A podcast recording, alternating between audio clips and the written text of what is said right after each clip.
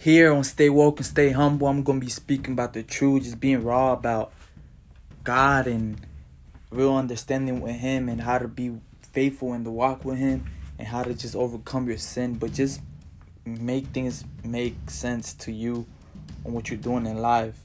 But the reason I named this Stay Woke and Stay Humble is because if you get in your feelings about what I'm saying or irritated any certain way, you're not humble and you're just not woke. And the, the only one that can wake you up is God and humble you is God too.